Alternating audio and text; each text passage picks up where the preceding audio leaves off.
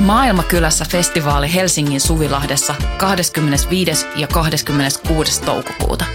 Luvassa mieletön kattaus musaa, rohkeita keskusteluja, 50 katuruokakeittiötä, järjestöjä ja toimintaa oikeudenmukaisen maailman puolesta. Vapaa pääsy ja avoin kaikille. Tuu mukaan. Rohkeus muuttaa maailmaa. Yhteistyössä Euroopan unioni, Kirkon ulkomaanapu ja Radio Helsinki. Voima numero kaksi 2023. Elämän suojelija Kolumbiasta. Teksti Kukka-Maria Ahokas. Lukija Outi Haaranen Halme. Lasten ääntä on kuunneltava, kun ilmastohätätilaa ratkotaan. 13-vuotias Francisco Vera vaatii.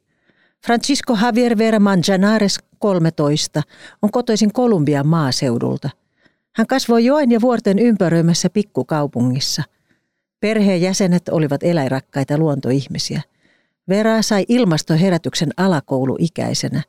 Hän oli palannut koulusta ja mennyt olohuoneeseen katsomaan televisiota – Isoäiti katsoi uutisia Kolumbian Amazonialta ja itki.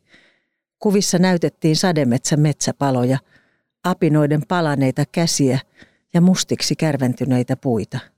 Vera oli yhdeksänvuotias, kun hän päätti perustaa lasten ympäristöjärjestön. Sen nimeksi tuli Guardianes por la Vida, elämän suojelijat. Kysyin perustamiseen lupaa äidiltä – hän oli kai syventynyt töihinsä, koska vastasi hajamielisesti, juu, mikä ettei, Vera kertoo madrilaisessa kahvilassa. Hänen äitinsä hymähtää vieressä. Veran perhe on tukenut poikaansa ympäristöaktivismissa ja äiti tai isä kulkee Veran mukana, minne hän meneekin. Sen lisäksi he ylläpitävät pojan sosiaalisen median tilejä.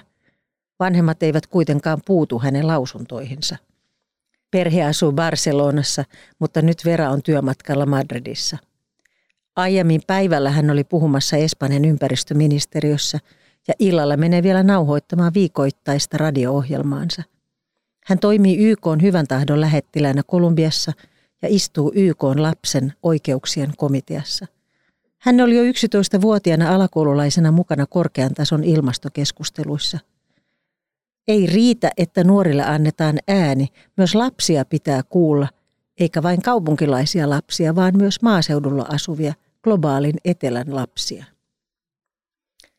Vaikuttamisen paikkoja lapsilla ei kuitenkaan ole, vaan maailma pyörii aikuisten ehdoilla. Etenkin vauraiden maiden aikuisten. Vera mainitsee esimerkkinä YK COP-kokoukset, jotka on jaettu hallinnollisesti ilmasto- ja luontokokouksiin – Näissä maailman valtiot sopivat, miten ilmastonmuutosta ja luontokatoa torjutaan. Instituutiot on luotu aikuisilta aikuisille, miksi vain yli 18-vuotiaat voivat puhua maailman tasapainosta. Lasten ja nuorten organisaatiot pääsevät kyllä puhumaan niin sanottuihin paviljonkeihin, jotka ovat YK-kokousten oheistilaisuuksia. Nekin ovat arvovaltaisia foorumeja, mutta varsinainen äänestysvalta on jäsenvaltioilla. Lasten ja nuorten järjestöt eivät äänestä, niin kuin eivät myöskään alkuperäiskansojen järjestöt. Espanjankielisessä maailmassa veran kritiikki on kuitenkin otettu innolla vastaan. Lapsissa on tulevaisuus, otsikot hehkuttavat. Aikuiset ihastelevat hänen sanavalmiuttaan Twitterissä ja povaavat hänestä seuraavaa Kolumbian presidenttiä. Rivien välistä voi kuitenkin lukea raadollisen viestin – Ilmastokriisin ratkaisun voi jättää nuorille sukupolville, koska seuraukset kaatuvat joka tapauksessa heidän niskaansa. Eikö tämä ole epäreilu ajatusrakennelma? Elämä on epäreilua.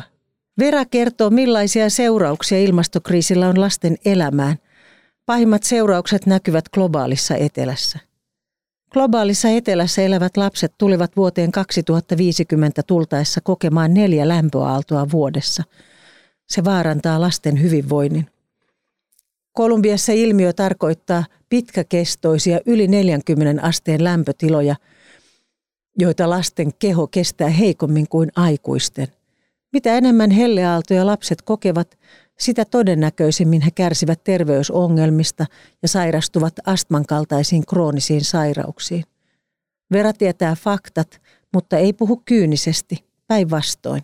Vaikka maailmalla menisi huonosti, ei pidä vajota hämärään. Vera käyttää espanjan kielen adjektiivia penumbra, joka tarkoittaa sanakirjan mukaan heikkoa varjoa pimeyden ja valon välissä, josta ei voida täsmälleen määritellä, mistä valo alkaa ja mihin se päättyy. Pimeyden keskellä on kajastusta. Siellä näkyy ihmisten pieniä arkipäiväisiä tekoja. Juuri äsken näin keskellä Madridia kaupunkipuutarhan, jossa asukkaat viljelevät yhdessä vihanneksia. Näistä saisi kertoa enemmän. Olemme kaikki muutoksen tekijöitä.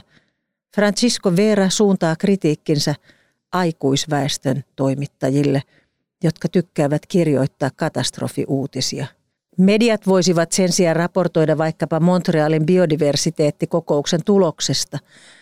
Viime vuonna YK jäsenvaltiot päättivät pysäyttää luontokadon suojelemalla maapallon pinta-alasta 30 prosenttia vuoteen 2030 mennessä. Tämä on iloinen uutinen, Vera sanoo ja virnistää.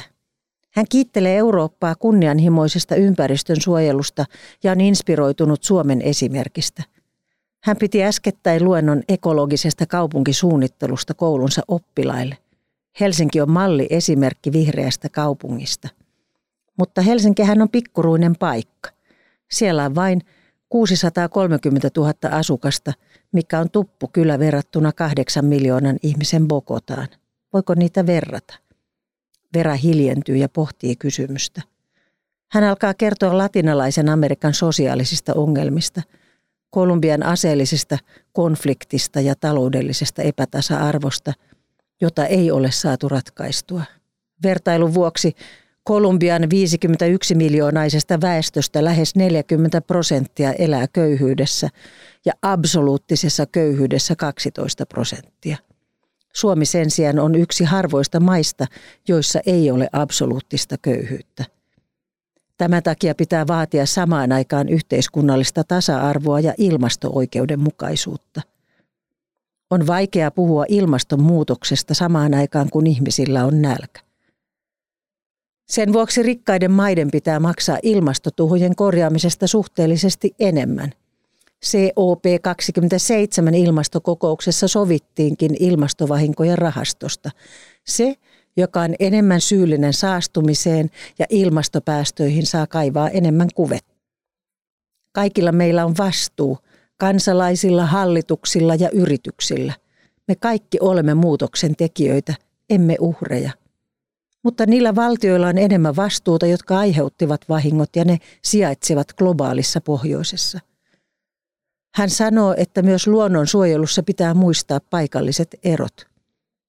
Eurooppalaista suojelupolitiikkaa ei voi soveltaa Amazonialle eikä Kolumbian Sierra Nevada-vuoristossa asuvien alkuperäiskansojen yhteisöihin. Paikallisyhteisöjä on aina kuultava.